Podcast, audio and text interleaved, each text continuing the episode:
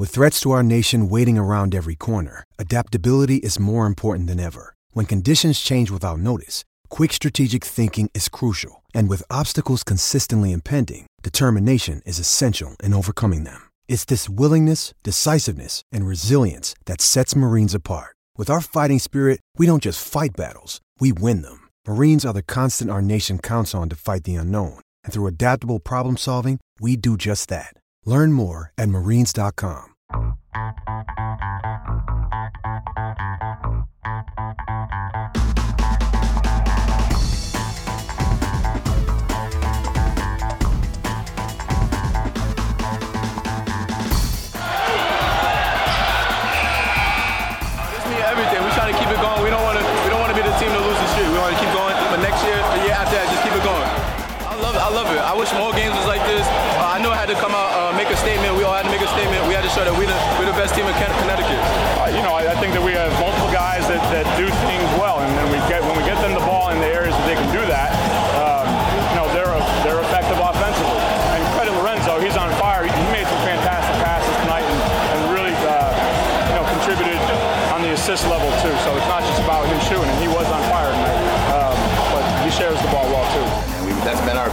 usually this year where we come out and we try to take it to the next level. And uh, we did, man. We did. You know, in basketball, it's a funny game. The ball bounces differently sometimes, you know. We, maybe we go and take that thing to 11 or 13. But uh, Sacred Heart is a tough, tough team, and they're resilient, man. They know how to win.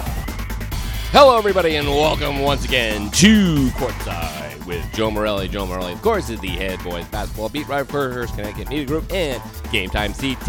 And I am your host, Sean Patrick Bowley, and welcome back to another exciting episode. We have reached the postseason. We're just about, actually, as we're recording this, we're just about to wrap up. We have a few more tournaments to figure out, but we have tournaments uh, figured out in, the SEC, the NCCC, the NCCC, I should say. The CCC just dropped today. Uh, still the FCAC and the NVL to figure it out, and, uh, and the SWC. SWC. We got a lot of stuff going on. At the top of the show, you heard a little bit from the wild scene over at the Sacred Heart. It's what do they call this? Alumni Hall. One, of, the, one of the three alumni halls we have in Right. the state. I always forget. I almost called it the Palace for a second. I didn't get to go, but Pete Pagwaga did. And you heard some interviews from that game. You heard from Lorenzo Washington, their uh, Sacred Heart's great card. They're they're one victory away as of this recording for capping off another undefeated NVL season, a 20 0 season.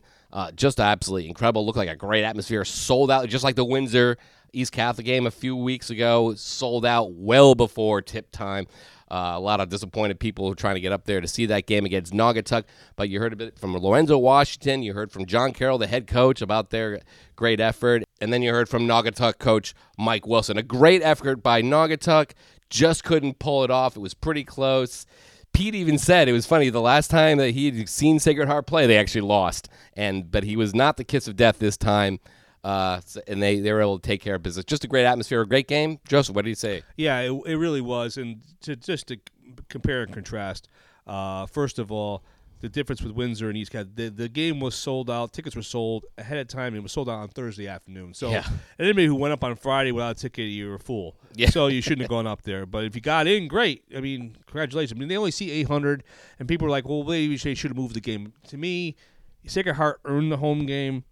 Why should they have gone to play with it? And, and let's be honest, it's one of the rare times in my long career, and, and even going to games before I was a journalist, um, where the away team had a bigger crowd advantage. It Wow. was noticeable if you were there.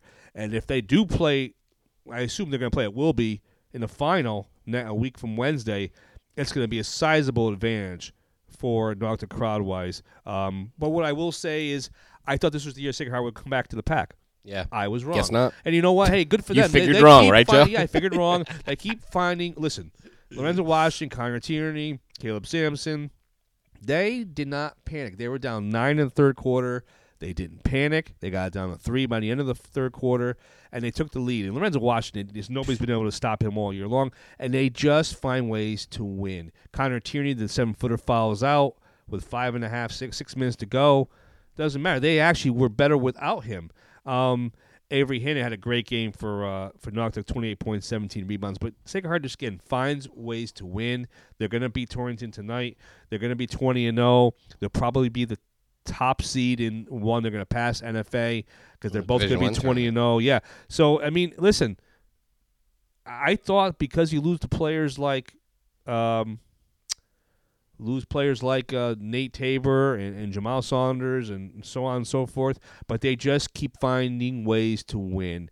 And they have what won 123 straight NVL games. The last loss, 2014 NVL final. Wow. Crosby beats them. Mustafa Heron as a sophomore didn't play in that game. Right. It's been that long. Somebody's gonna beat him someday. I thought it was gonna. I honestly thought it was gonna be that night. It wasn't. Well, and maybe they face each other again. Yeah, and we'll, well, see something's different. the, And N- uh, the NVL will have something to say about this. I mean, Naugatuck maybe. I mean, I'm, I'm assuming they're going to be the number two seed in the NVL. They will. Yeah, yep. they're going to be number two. Uh, there's looking like another showdown if they can get to the, the championship game, like you said, a week from Wednesday. Um, I mean, it, this isn't over by a long shot uh, No. as far as the NVL is concerned. I mean, Naugatuck right there. You know, maybe it's gonna be a great game. Wish I could be there, but the SEC is probably gonna be calling my name. So, but um, we'll have some. great. We'll have somebody there. I'm It's sure. gonna be a great game, and I, I just listen. I, I, Naugatuck. I remember the thing about the NVL, at least with the public schools, they get behind their team. So Yeah. I remember Naugatuck beating Career at East Haven High School a few years ago when they went to the final and they lost to Bunnell. Yep. Uh, and when that's when They were. They showed up. They really. they showed bring up. they and, and the Waterbury fans will jump. The NVL fans will jump behind absolutely. the uh, The NVL is More very Sacred much very Sacred Heart. the- yeah. The NVL is very much like it, it, when they're school. when they're against each other, they're against each other. But they back their whoever their horse is, they back them. You know, the Crosby people, they they they're they're with you. If if if you're Sacred Heart, they're with you. Kennedy, will be, you know, you name it. They, they're very. It's very regionalized to the point where you know Right. it's, it becomes in the tournament. Them the NVL is very popular. They want to you know they love to to stack up against the other leagues because let's face it, they get kind of they get kind of you know ragged on a little bit as far as like football is concerned. Oh, it's just Ansonia. It's a little bit different there. But when the NVL does really well, they back everybody in the league backs each other because it's almost like them versus everybody. And let's put it this way: you got Naugatuck in Division Two. That's going to be a. Oh yeah. They're going to be hard to beat. I mean, Avery Hinnan's a man child, six five, six six. Oh my god. They got guards. They got athletes. It's it, they're going to be hard to beat in Division Two. Look out, Prince Tech. Yeah, that's going to be. I mean, tough. I, that'd be a great game. I mean, I don't. I, again, I'll wait. lots of good. tournaments- Division two is pretty. it's pretty very. good. It's a very. Like I said, there's a. Should Like, really like I said to Prince Tech a few weeks ago, there's a lot of name value, but there's a lot of really good teams. I mean, in Division One's stacked. Division Two's pretty good. You got Crosby in there as well, and Staples and Xavier. Who, um, we're going to talk about Xavier in the next segment when we have uh, Chris Giusti joining us at Right. NFA. So Right, I we're mean- to have Chris Giusti from NFA, who just completed an undefeated Right. 20 0 season for the first time since 20, uh, 2007. He's one of two. Prince Tech being the other one. They, Sacred Heart goes for the undefeated season tonight. Um, but anyway, just to wrap up, it was a great atmosphere. Uh, I'm glad it was a sold out game. And another note, as we mentioned on Twitter, it was great to see Frank Beneski was there. Oh, yeah. I mean, obviously, we have talked on this podcast about he he lost his wife Sheila um, uh, during uh, uh, last month to um, to cancer, and um, he's having a hard time. But you know what? I think all the people go up to him and say, "Sorry Oh, yeah. for you," and they're just gonna make him feel good because when, when he's at the game, he it'll feel like It's like he's, Good. he's with family. You, you you console. Yeah. You grieve with the rest of your family, and I'm sure. I mean, I wasn't there, but uh, was that his first game? no. He had been to a couple of those with his grandson, but he's the first one by himself. Okay. So I can't imagine it's easy making that ride. No. But it, now think about it, people. Now you lost your loved one for f- 50 years. You've been married. My goodness. You make the tr- you make the road trip from Suffield. I'm, I'm using my hands like I'm pointing, like it's on the map, and nobody's here but Sean. Down from Suffield to M- to that game by yourself for the first time. I, I can't even imagine. Yeah. I've only been married six and a half years. What's so going through your head? and, Yeah. uh, how the emotions. And yeah, it's not thinking- easy for him. And uh, I, I, if you know him, give him some love. I mean, they're supposed to be honored for the uh, state finals, Yeah, the Mohegan Sun. uh, but absolutely well deserved. but anyway, it was a great atmosphere, and, and I'd be shocked if they didn't play each other again. Yep, uh, absolutely. And uh, some of the other tournaments that came out this uh, we- we this week, obviously the SEC is going to get a little bit of play there. You know, Notre Dame, West Haven's your top seed. Hill House is your second seed. They got the bye into the quarterfinals on Right. Saturday at Branford. Uh, just quickly on that tournament, uh, you know, I mean, I think everyone's kind of looking at it in ND Hill House Showdown. I mean, they haven't played in the regular season. Correct. It's kind of like a few years ago when, it, when this not not as much hype as No. the the Tremont year, but I tell you what, it could be a really good crowd if those two teams. But listen, You got West Haven, you got Hamden, you've got Shelton's had a great year. We haven't talked much about them on the Absolutely. podcast. No, we have not. We have not, but they also have not really played their schedule. I mean, they're in the division. They won their division. They they beat the teams in front of them. They've lost to Sheehan twice. I'm interested to see how they do. They, uh, I think they drew uh, the three. Like I said, they drew Guilford. So there's chances are they'll face either Amity or Wilbur Cross in at Branford. So I'm very interested to see. Hey, here's your shot, the defending champion at Branford High School in one of the quarterfinals. Here's your chance to say, hey, we belong too. So and, and they, yes, I've seen them. They're good. really and interesting. They're in. Division that- Three too. Oh, right. Uh, it actually tips off the SEC tournament. Actually tips off Wednesday night. Uh, Fairfield Yeah. Prep and Law get a little get a little. Yeah, they don't have any things. room at Alumni Hall. The, the Alumni Hall is not available, and as we Right. have mentioned, Alumni Hall will be closing. I'm interested to see where Prep will be playing their games next year, but that's another story for another Right. time. But yes, and then uh, obviously you got the other games. Go ahead. Yeah, well, yeah. West Haven, North Haven's a uh, game. Uh, Hamden Foreign winners will play each other in the quarterfinals. You have a very interesting matchup. Sheehan Xavier. Xavier. Sheehan Xavier has always been an that's a double. That was a double Yeah. overtime game at Sheehan this year. The other, I think Xavier. I think Xavier swept them. So So Xavier Sheehan really interesting. Uh, the winner gets to play Hill House. Shelton, Guilford, obviously as you mentioned, and Wilbur Cross Amity. Those two uh, games there, they they play in the quarterfinals uh, at 4:15 at Branford. So uh, you know, obviously the Branford games are very interesting, and Notre Dame and Hill House get a get a little buy into that round. We also saw the CCC tournament drop this morning.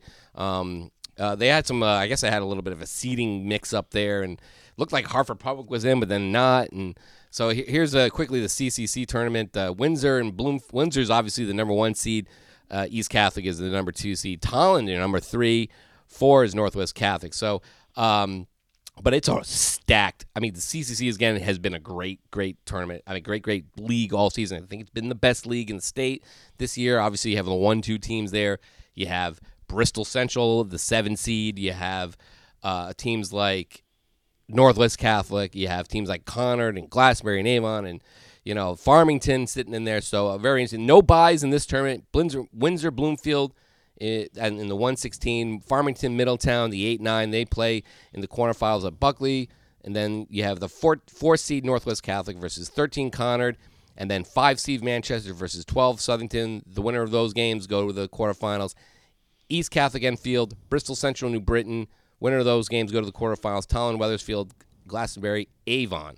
how does a how does an East Bristol Central quarterfinal grab you, Sean? If you're there on Saturday, that grab you? Get your tickets now.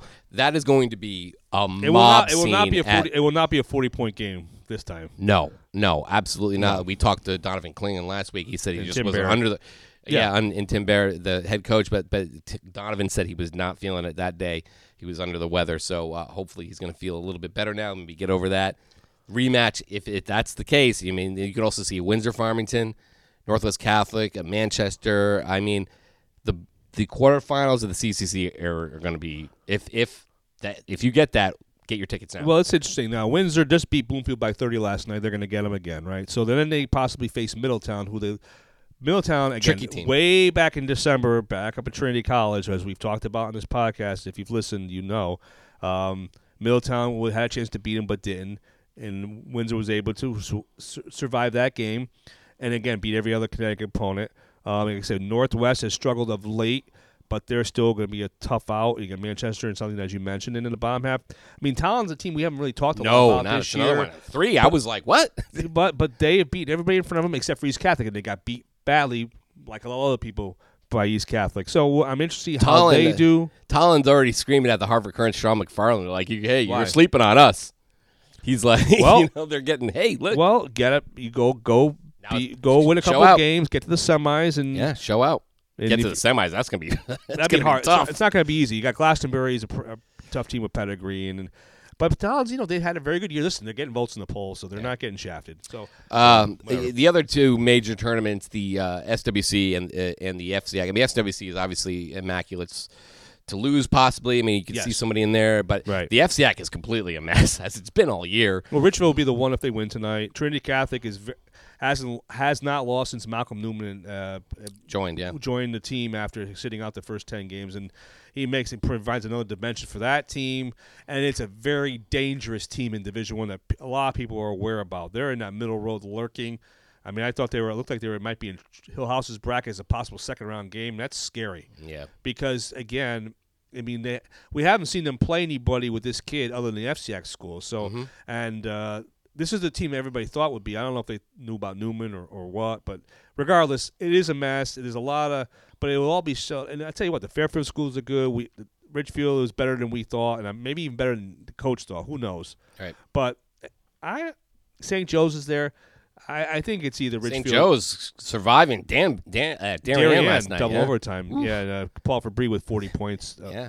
So I'm interested to see how that goes. Um, we'll see. Chris Giusti is going to be joining us, the uh, NFA coach. Uh, obviously, as we mentioned, Just uh, quick on of, the yeah. Well, go ahead. well, one of two undefeated teams. Uh, we, we had touted we the media thought he, the MP would be the preseason favorite. He was ranked all year long in the top ten. And listen, it is not easy to go twenty and zero. People, you may be in the ECC, yeah. But you know what? You go out there, you go try. And uh, obviously, we're going to joke with him about uh, a couple of the outfits he's been wearing and and so on and so forth. But obviously, listen, NFA is a proud program when Neil Curlin was coaching them, and and Sean here knows a lot of their football players. They have a lot of multi-sport athletes, and and they're obviously a very talented team. Somebody you cannot just dismiss in Division One. Um, just to talk about quickly the ECC tournament, you know, already you're looking at a, a you know Northfield Academy has a they're, they're going to face the winner of the playing game, Woodstock Academy, Bacon Academy, Right. Um, in the first round, and then the win, and then the winner of the NFA game versus that the, the winner of the NFA game in the quarterfinals will potentially play, look at that Waterford East Lyme. That's a lot of name, but that was a, that was hoping we were in final last year. Obviously, East Lyme fell on hard times without Dev, Yeah. and, and obviously just struggled this year. I, I don't, they didn't even make the state tournament yet. They make the league tournament. Um, and obviously Waterford is in Division Two, and you know what? They're they're going to be a dangerous team in Division Two. I'm not going to want. I wouldn't want to face them. And you know what? They could give NFA a hard time. You never know. But uh, chances are NFA moves Yeah, on. and then you have the other side.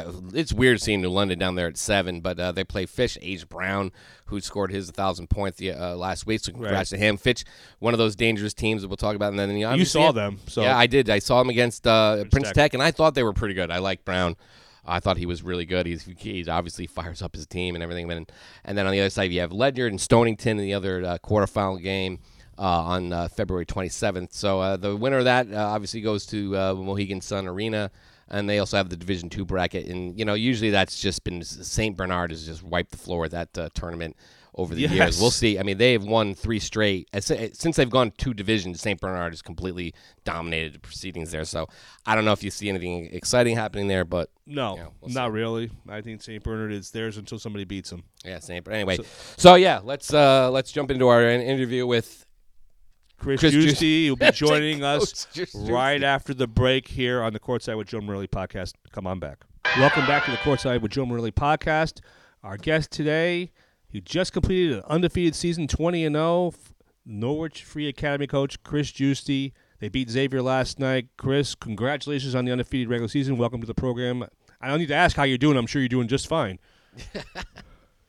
Yeah, quick quick turnaround. Thank you guys for uh, for having me on the show. Great honor. I, I listen to it every week, and uh, you guys do a tremendous job promoting high school athletics. It's great for the kids. You know, I'm an educator here at NFA, and it's just great to you know get the kids the attention that that they deserve for for working so hard throughout the season. yeah, and I want to I, I want to thank NFA for allowing me to use their their uh, photo they put up last night. I, th- I think it was one of your top players, but uh, so we could use it for our ECC tournament bracket. Oh, I, that's was where you got it yeah, from. yeah, yeah. I was I, I just Oh. tweeted at NFA. They're like, congratulations, and then I was I put in there. I'm like, hey, can I use that photo by the way?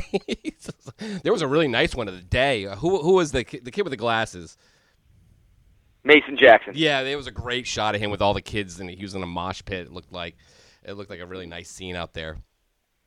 Yeah, we have we've had tremendous uh, support from the community and the student section. Our, our student section is probably uh, the best it's ever been in my 20 years here. They're they're super organized. They use social media to come up with themes, and and they were jamming last night. Yeah, they get into it. They were all. I saw an all caps tweet from them last night celebrating the 20 0 uh, regular season. They yeah, they they're definitely into it. What is it? The NFA? What are they called? The NFA mob or something? I don't know. No, they, I, I'm not sure. It's just the student section, and they and they they really take a lot of pride in. I, I give a lot of props to those kids. You know, they they've taking it to another level in terms of organization and and just school spirit. Well, Chris, you were touted as the preseason favorite in ECC Division One. You had gone to the final there last year, lost to Waterford at the Mohegan Sun. Um, I don't know if you expect to go twenty and zero. Are you surprised at all? I mean, you know, obviously as a coach, you you go into the season one game at a time, and and um, you know, I started I started getting some tips to to how um, confident these guys were in football season. You know, Xavier Marquez. I said this to the paper last night, so I might as well tell you guys. That Xavier Marquez comes into my room in October, and and I'm like, Xavier, uh, great football season, and keep it up. And he's like, "Yeah, we're gonna have a good football season, but we're going 20 and 0 in basketball." And Did he really say that? I'm Wow. working on I'm, I'm working on my lesson plans here, and I'm like, I, I better start looking at some opponents that on my schedule. um, and then you know, you know, Mason comes in a few days later, and and Jared, and they're all saying the same thing: we're not losing. Um, and they just, you know, I think last night was kind of a microcosm of the confidence that um, they play with because uh, for the first time in a while we, we had our backs against the wall. Uh, Xavier played a tremendous third quarter and, and erased a, a 14 point uh, deficit. Wow. And um, you know, late in the game, it's it's tied with you know just under three minutes left, and we just made huge shots. I mean, Nolan Molkenstein hit a three from the Coke machine, and it was just um, the crowd was going crazy. How many how many football players do you have on the team this year? And I, I Nolan I recognize, and then I guess Xavier as well. Yep, Xavier, and then another uh, key contributor, Max Pierre Luis, Mm, okay. uh, was a was a critical piece of the football team. He's the, if you remember, he's the guy who caught the hook and lateral. He Yes. he caught it and he lateraled it, um, and Right. that went over Killingly. So so and he had a big he had a big catch and and finish late in the game last night. Somebody whipped a pass. I think it was Xavier or Jared whipped up whipped like a 85 mile per hour fastball down the pipe when the, when Xavier was pressing us, and he caught it and laid it in, and that gave us some breathing room in, in the last minute and a half. So that's a tall order, you know. For you have a, some key guys on the team this year who played football. I mean, they didn't go to the state championship, so that might have helped a little bit. But um, you know, that's that's tough. You, got to get your basketball legs under you real quick if you're going to go twenty and zero. That's so that's some bold talk uh, from Xavier. Yeah, and I think you know, not, I don't know, you know, how many people really know about the makeup of our school, but it's it's kind of a misnomer that you know we're this, you know, huge school that has like all these you know athletes that are specialized. I mean, we we're just we're we're just like most other high schools where we rely on um, athletes from multiple sports. Uh, w- the makeup of our school is, you know, we draw from a lot of very small towns, um, and that's what make that's what makes us big. But we don't really have a a huge city that we're drawing for from. Right. And uh, you know, Nor- Norwich in and of itself would would be maybe a medium size um, high school if it was just Norwich kids, and then you just got all these kind of very small surrounding towns that you know they have you know graduating classes in their middle school of you know like 50 kids or or maybe even less sometimes and and they send their kids here um So you're so, getting so you're getting a lot some of the we have some international So, Go ahead. So you're getting a lot. What you're saying is you're getting a lot of the. There's a lot of repeat uh, kids who play multiple sports, and they're the same guys who kind of Absolutely. yeah. Absolutely. We don't have like we don't have like a you know a traveling band of uh, basketball players that's you know playing year round. These guys are playing multiple sports, and um, you know, like I said, I just mentioned Max. You know, he's so the track coach raves about him. He said he could be one of the best high jumpers in the history of the school, and we have a prestigious track program. So um, he's he's he has a chance to get 12 letters. Wow. Um, so and then you, even you look back some of the great you know players um, in, in NFA history. You know, um, Mark Jones played football. R.J. Evans played football and did track. You know, Marcus Outlaw obviously um, got a scholarship in football. So um, we rely on on the multi-sport athletes here. Well, speaking, what what is that triumvirate of kids, Marquez, Mason Jackson, and, and uh, Martin meant to you and to this program this year? What have they done to lead and do the little things to get you where you are?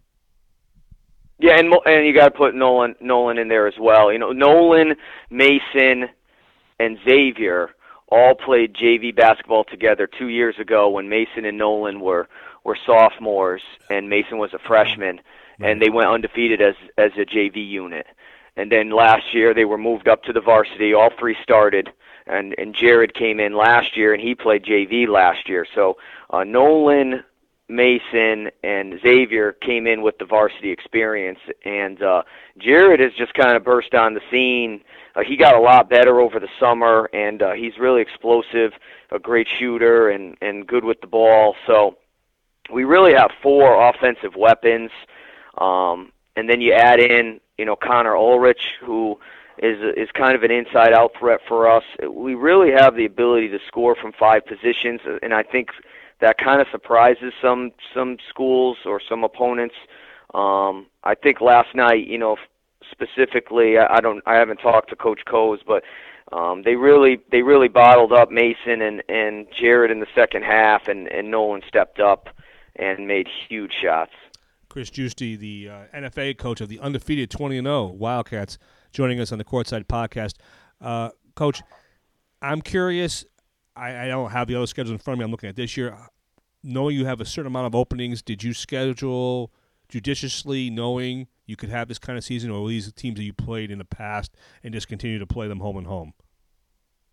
Yeah, it's a little bit of both. Just um, just basically I have you know the way our league is we we have eight openings so I just have to kind of take what I could get and and usually I go back to the well um in terms of teams I have existing relationships with um that owe us a home game or we owe them an away game and then from there I kind of I just go on the CIAC website and see what's open. And really the big thing for me in in scheduling games is is getting them into the calendar in a way that we could get it spaced out so we're not overloaded in one month or one week. Um, so, you know, looking at uh, the strength of schedule, you know, I I didn't necessarily schedule it any in any way to get more difficult games or less difficult games. It just kind of worked its way out that those teams needed games and they had openings on the dates that we needed a game, so that's why we scheduled it.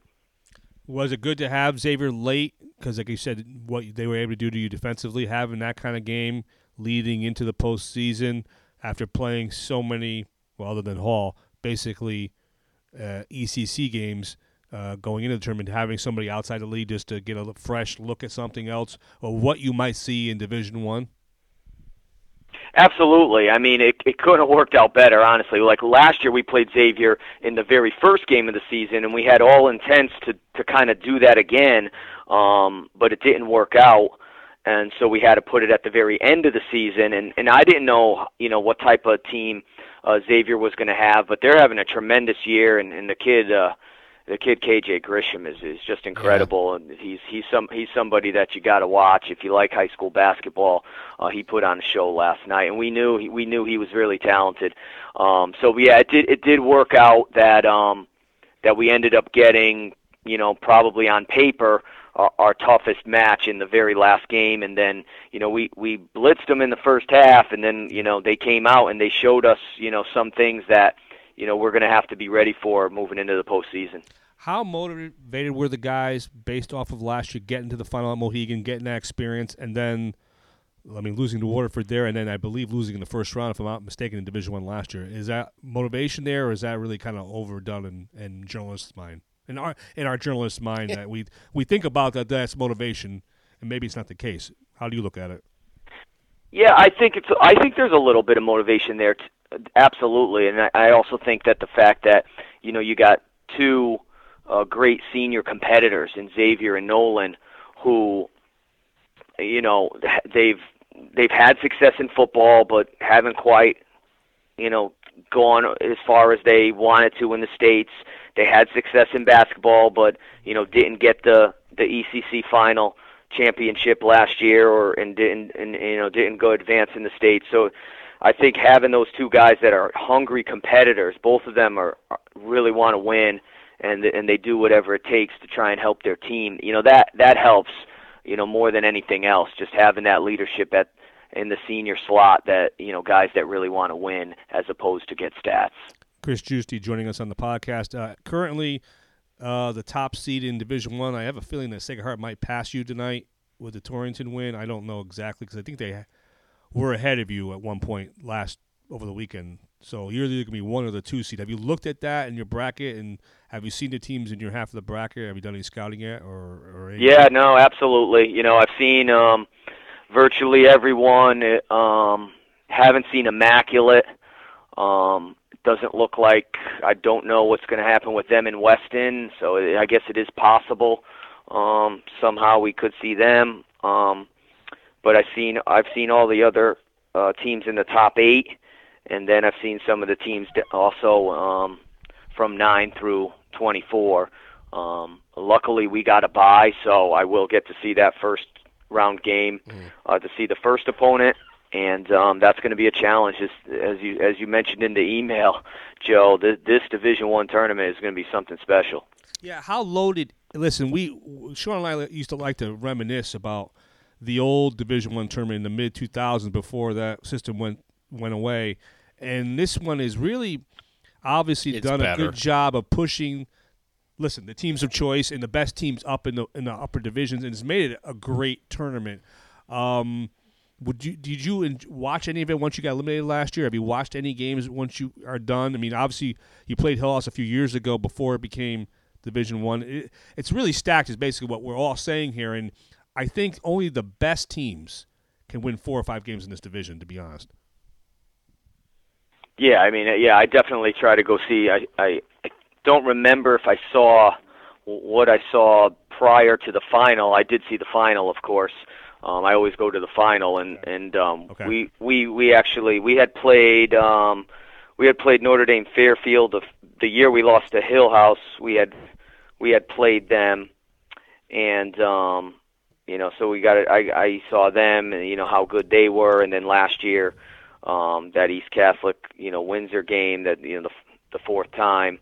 Um, so that that's something that I try to keep an eye on, you know. But you know, hopefully this year I'll be watching it from the sideline.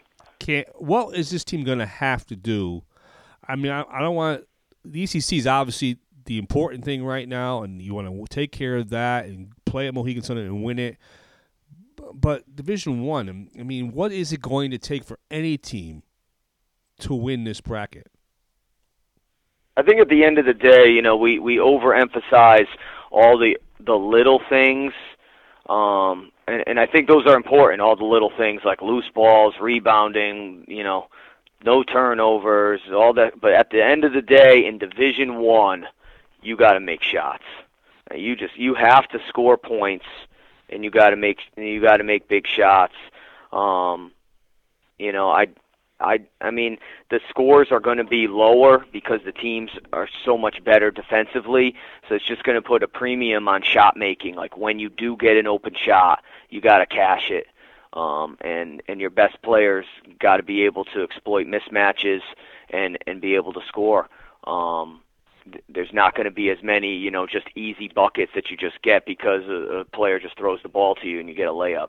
Um, so there's going to be a lot more contested, high-level shot making that needs to happen, and um, I think the team that is able to to make those kinds of plays is is going to advance more easily than than the team that um, re- really relies on trying to get easy buckets off off turnovers and, and things like that. NFA, the top seed in Division One. You're facing, I believe, the winner of what Woodstock and Bacon Academy. Is that correct? Uh, That's correct. Yep. Um, how? All right. How important is it? Do you think for somebody like Waterford, you guys have played on that floor at Mohegan Sun, and and with a chance to get back there? How meaningful is it to play the ECC final there and possibly Division One final in your mind? Oh, I think that's an advantage. I mean, just like anything else, um, maybe not as big of an advantage as as people think, um, because it is only that one game. But I think definitely in terms of the the walking into the building, like you know, hopefully uh, that's something that we get a chance to do again. The walking into the building part is is interesting. How they take you through the bowels of the of the arena and you go into the locker room it's a kind of a it's kind of a makeshift locker room and and just getting used to like how you have to go about getting ready as opposed to getting ready in a you know in a high school locker room that that's an advantage but really when you go on the court uh, once you know the game starts and you get the jitters out it mo- for I thought for the most part uh the game played out relatively normally as uh, against Waterford last year, with the exception of just that they put down the wrong court for us last year. So we played on the WNBA court, so Oh. that was a little bit different. Um, so as long as they get the court right, I do think that it's a little bit overblown because you really can't. You really can't practice with that backdrop, and, Right. and you're not going to really remember it for a year later. Like, oh, the backdrop. I remember how I have to adjust my shot because of this backdrop. I think it just takes time, you know, a couple, you know, maybe a quarter or so uh, to get used to to how things go in that in that arena. Is it more meaningful, Chris, for the kids out that way because that you guys live out there to, as a destination, or is it not as important because you live out that way to play at Mohegan Sun? Whereas versus the ones who maybe were in Fairfield County or other parts of the state who see it as a destination. Do you guys see it as the destination and a possibility to get big crowds because you're so close, or not really? A- absolutely, no, it's a big deal for us. It's it's a huge deal to have it at Mohegan Sun. Um, I, I don't know what the what the feelings are around the state. I'm I'm sure they love it. Also, they do. I remember when they do. they do. Yeah. Sorry. Go ahead. No, that's fine. Yeah. So I mean, no, but it's it's a huge deal for us to get there because it's not somewhere. It's not readily accessible to us. You know, Right. it's it's not readily. You know, we don't get we can't go play pickup games there or anything like that. And um, so so it's it's it's in you know the, when they do have basketball games there, they're they're either professional women's games or high level college games. You know, so um, it, it's a big deal. So, what do you think about the? You know, you guys get there. I'm sure your students are going to show up, but I mean, I know that a, a big crux of it going to Mohegan Sun, uh, not only was to provide an experience for the kid, but a lot, a lot of the crux of it was they couldn't fit it all into uh, into the uh, into Waterford's gym when they had East East Lyme and uh, you know Waterford playing. It, it got to be a mess. So like, well, we'll play it here. We'll get this, give their kids their experience. But now everyone's got to. Now at Waterford's not it. I mean, they could be getting it, I guess. But if you guys get there, if, like last year, I mean, was it? How was the? How was the crowd? Our crowd was our crowd was tremendous. Waterford's was big too. Um, I think Waterford maybe they they kind of they they were so good and they had experienced the the uh, the championship the year before. I, I don't know if they Right. were as excited. Um, Yeah, I, they had a quote by. Mike. De, there was a there was a there was a quote by Mike DiMauro and um, after they won it, it, it said it looked like they cele- it looked like the Red Sox celebrating a win in mid-May. um, but uh, but but uh, it was that was a great quote. But you know, for our crowd was really was really came out hard, and um, we you know obviously we were we were the hunters, and and um, you know when you're the underdog and the hunters, I think you know you get there's sometimes a lot more buzz than when you're the favorite. Right, and you guys are. I mean, now you're the favorite, right? And uh, it's kind of on you guys now. Your guys are the darling team. I mean, who else is out there that you know could be a, a problem for you guys in this tournament? Oh, I mean, the league is wide open. Um, I think you know you got Fitch, you got Ledyard, you got you got Waterford, East Lyme, Stonington, New London, and then you know Woodstock and Bacon. That's the tournament. And if you look, you know, I don't want to. I'm not putting any uh, bulletin board material out there, but you know, you just you look you look at the the round robin, and they you know you can't use the transitive property in this league. Uh, it won't apply. you know, this team beat this team, so this team's going to beat that team. You know, you you can't use it because they've all kind of knocked each other off on a given night. So, you know, I think it's going to be really interesting. Um, even in the, this quarterfinal round, who who ends up at Waterford on Saturday? We could have some surprises. So we had the last few years. We had Bill Bassett. He's wearing, uh, you know, his regular tie. He had his little tie and striped shirt combo. I noticed last Yep. night Ned Griffin put out a nice photo of you wearing this this white suit. This this nice looking white suit. It- It's great with a silver tie. You got a nice grin on your face. Is that something we're gonna see throughout? There? Are you a superstitious guy? Is that something you're gonna see if you get to the final here, or or what? Give me the story I mean, behind the, that. the white I, the white suit's got to go to the cleaners because last night there was a lot of hugging, so it's just, eh, you know there's a lot of smudges on it. So the white suit's going to be in the cleaner. So I don't know if that'll be out. Um, for the ECC tournament. Just to, you know, I just try to, you know, I just try to participate with the the student section as much as I can. You know, that I knew they were having a whiteout. Uh, we kind of coordinated that we are going to have a whiteout night, so I kind of usually they have a whiteout on the last night. So we, um, I wanted to to do something for that. You know, I'm not going to participate in Cowboy Night when they had that. um, so so you know, I I I just wanted to I just wanted to to get our crowd, you know hyped up and anything I could do to bring a, a tiny bit more energy to the game, I'm going to try to do. Um, it was fun. I got a lot of compliments. I got some people, you know, asking for uh, an ice cream or some some fried chicken also because they thought uh, I was dressing up as a certain character. But uh, they were just busting me, and and definitely the students loved it. So and and that's that's what it's all about. You know, just making it fun for the kids. You got to get a different tie for that. Just to, you know, FYI, you know, to be Colonel Sanders, I think you got to. have I don't know what those ties are. What are they? Yeah, I don't know. I know the guys. People just wanted to crack some yeah. jokes. Well, I think. I, would say the first thing I thought of was when Rick Pitino was at Louisville. He would yeah. Wear, he would wear those outfits. That he wore a lot of those white outfits during their whiteouts. Um, and that's something. It's funny you say that because my my mentor, the, the former uh, head coach Neil Curlin, said uh, ditch ditch the Pitino suit in the states. Uh, too too much too much uh, motivation for the opponent. Hey, hey listen. Like I said, Bill Bassett, we I caught on to that. The basketball tie, right? right. He had the basketball tie, and I caught on to that. I'm like, you know, Bill Bassett's wearing the same same outfit for every championship game here, and he was like, you know, very funny about that. And he went on to this whole story. It wasn't by on purpose, and then all of a sudden it was on purpose. He started wearing it. I don't know. Maybe you try it out for the first round of states. You win there. Maybe you're gonna have to either get a new, get another suit, or you, are gonna have to get a get a real close relationship with your cleaners. That's for sure. Yeah, yeah. Speed dry cleaning. Yeah. uh, Chris Giusti, the NFA coach, joining us. Uh, twenty and zero. Oh, I know you only have a few more minutes, uh, Coach. Um, I mentioned twenty and zero. Oh. Is there pressure having not lost a game, trying to go for an undefeated season because that's basically all there's yeah. left. Uh, I mean, the title, the ECC, Division One title.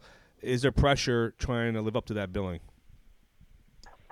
I think there might have been some pressure in middle in the middle of the season, um, but I think my guys are playing with so much confidence now that it it really you know Howie Dickman, the great Howie Dickman, former uh, UConn assistant coach yes. and Central Connecticut head coach. He's a he's a graduate NFA. His father is actually I didn't know that either. Kind of, yeah, yeah. His father, the, the locker room's named after his dad, who coached who, Howard Dickman Sr., who coached here for uh, 22 years, wow. um, and uh, in the 40s, 50s, and 60s, and um, and then his son went here and and then you know went and played at Central. Uh, he came and watched us at Wethersfield, and he came into the locker room and in that raspy voice he says, "What's the most Mason? What's the most important game you're gonna play?"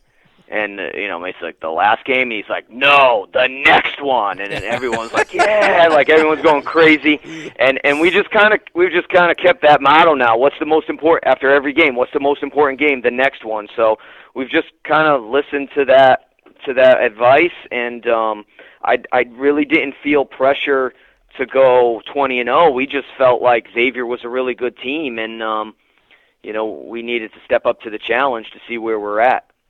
Well, you certainly did that. That's a tremendous job by you guys, and uh, you know, looks like you guys are all fired up out there. Out and uh, we'll see what we uh, get uh, for next week. There, that we got a big tournament coming up, and I don't know. It should be should be really exciting. Like I told your uh, your your I guess your AD or somebody out there. I I'm anxious to go see you guys play at some point. Uh, hopefully we get to see you. I hope so too. And and I, once again, I appreciate you guys for for giving us some attention. And um, you know, shout out to my to my assistant coaches who have been so good this oh, year. Yeah, uh, go ahead. Yeah. Wes, Wes Murphy, Terry Williams, Marcus Outlow, Jeff Brown um, just have done a great job with these kids. And and and Marcus, you know, I I got to coach Marcus, Terry, and Wes.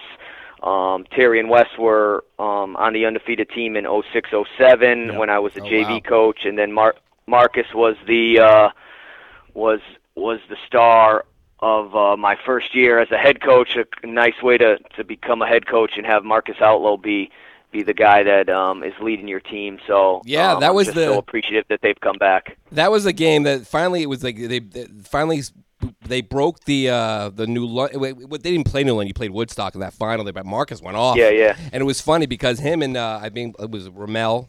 Ramel, what was the Yep. last? Uh, anyway, Ramel. That they, Ramel Williams. Yeah, Ramel Williams. They were like, "You got to come out," because I covered him in football, and like, "You got to come out. You Yep. got to come out. You got to come out." I'm like, "As long as you guys put on a show, I'll come out." And I went, I went out there. They put on a show.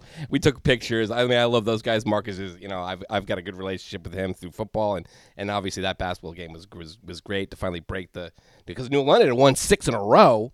This was back before they even Yeah. had it div- divided up in Division One and Division Two. Right. Uh, so that was a big deal because they had the Chris Yeah, they had, they had a guy by the name of Chris Dunn. He was Yeah. okay. Yeah, he was. yeah, okay. he wasn't bad. They've had some pretty good talent. But listen, Chris Juicy of the 20 0 Wildcats, one of only three remaining undefeated teams in the state. The others are Sacred Heart and Prince Tech.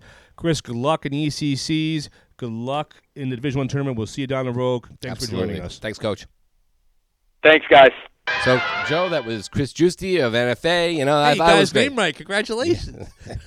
I just couldn't. That's okay, man. I get names wrong all the time. right. Um, Just ask me. listen, they congrats to them. Great job. I mean, obviously they're, they're a st- they're a team nobody knows much about other than the team. Some of the teams they played, Xavier knows all about them now.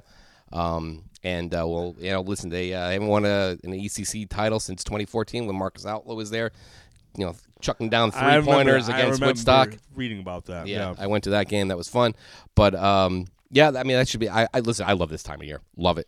Th- I, this the the CIAC structure is just like the NCAA, and I, that's what I love about this. It's like everyone's got their little league tournament, Yep. and then you get into then you get into the then you get into the big tournament. I think it's cool that they listen. I don't know if the people think it's a big deal about the Mohegans. I think it's cool that they've gotten it for the girls and the boys tournament. I think it's Yeah, nice that absolutely. Fans showed up last year. They had 3,000, Yeah. 3,500 last year for the league finals. So I the, the division, the boys. Now the girls. I think it's I think it's a cool thing. I don't think it's that big of a deal. I mean, we talked about it on, on the last segment with, with, with Coach Juicy, but I- You know, there's- I mean, you, you got to get there. Yeah, you have. I, I think it's a big deal. No, the big deal that they host, it's like an advantage. I don't think it's a big deal. Like it's a big advantage for them to have played on the floor. Do you? Nah, no, not really. I mean, listen. At least they get to get Uh, for they- other teams to complain about, I'm talking about. Right, at least they get there. I mean, that's the goal. I mean, uh, you want to get, you want to play back again. It's a special place. I love the place. I think it's uh, like you know, well, the crown jewel of.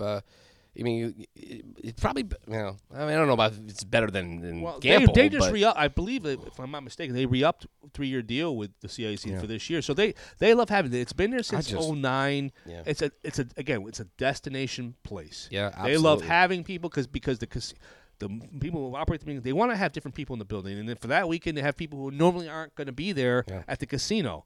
Obviously, you know, and as Chris told you, they come through the bottle, so the kids never actually step foot in the casino if they don't have to. So I think it's that was the big concern with the Board of Control.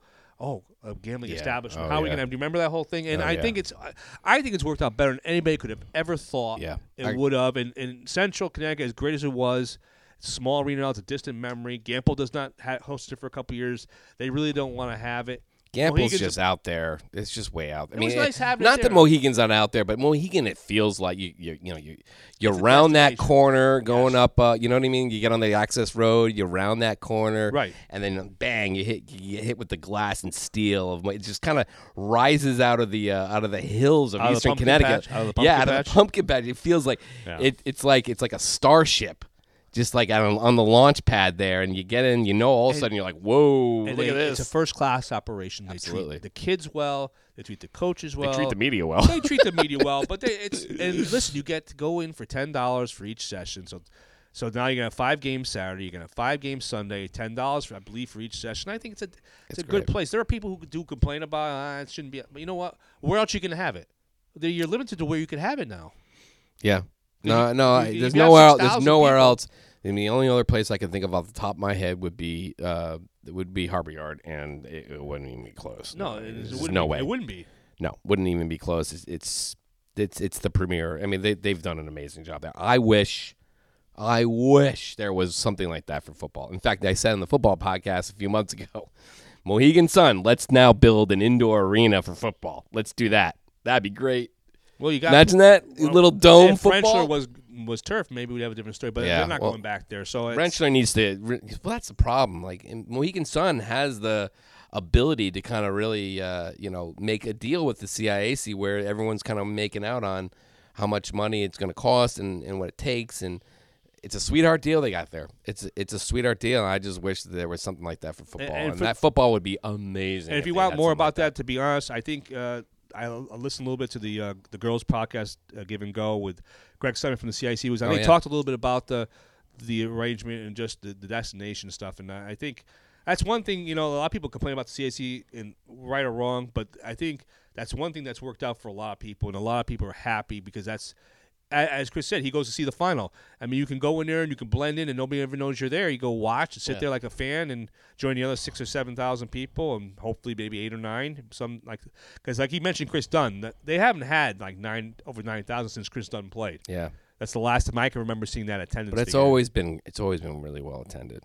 Really It well is. I mean, you know, it's an event. You come in, you come, go. You go to see maybe you see a couple games around the one you really want to see. go, and you go play. You know, you're gonna go play, Yeah. go play, go eat, go. go eat. There's it's plenty of restaurants. Weekend. It's, I mean, it's obviously an expensive place to stay. There's hotels nearby, so obviously, you know, um, it's a great place. It's gonna be a great weekend, and it's it's tournament time. Strong. Yeah, I know. I'm I'm all, I'm all fired up. I don't like you know I don't like ten games. I don't like ten games. I don't like five tournaments. We don't need five tournaments. I- what I would like to see for CIAC, I would like because you know what the Division One tournament is so hard now. And maybe even say the same thing for for girls. But the Division One boys tournament is so impossible now. I would even suggest playing semifinals there. That's just me. Maybe make it like a Final Four event. I don't know. Food for thought. You can think about that. We'll get to that down the road. We've had a great time. It's now time for the postseason. It's the best time I of love year. For Sean Boley, I'm Joe Morelli, Courtside Podcast. We'll talk to you next week.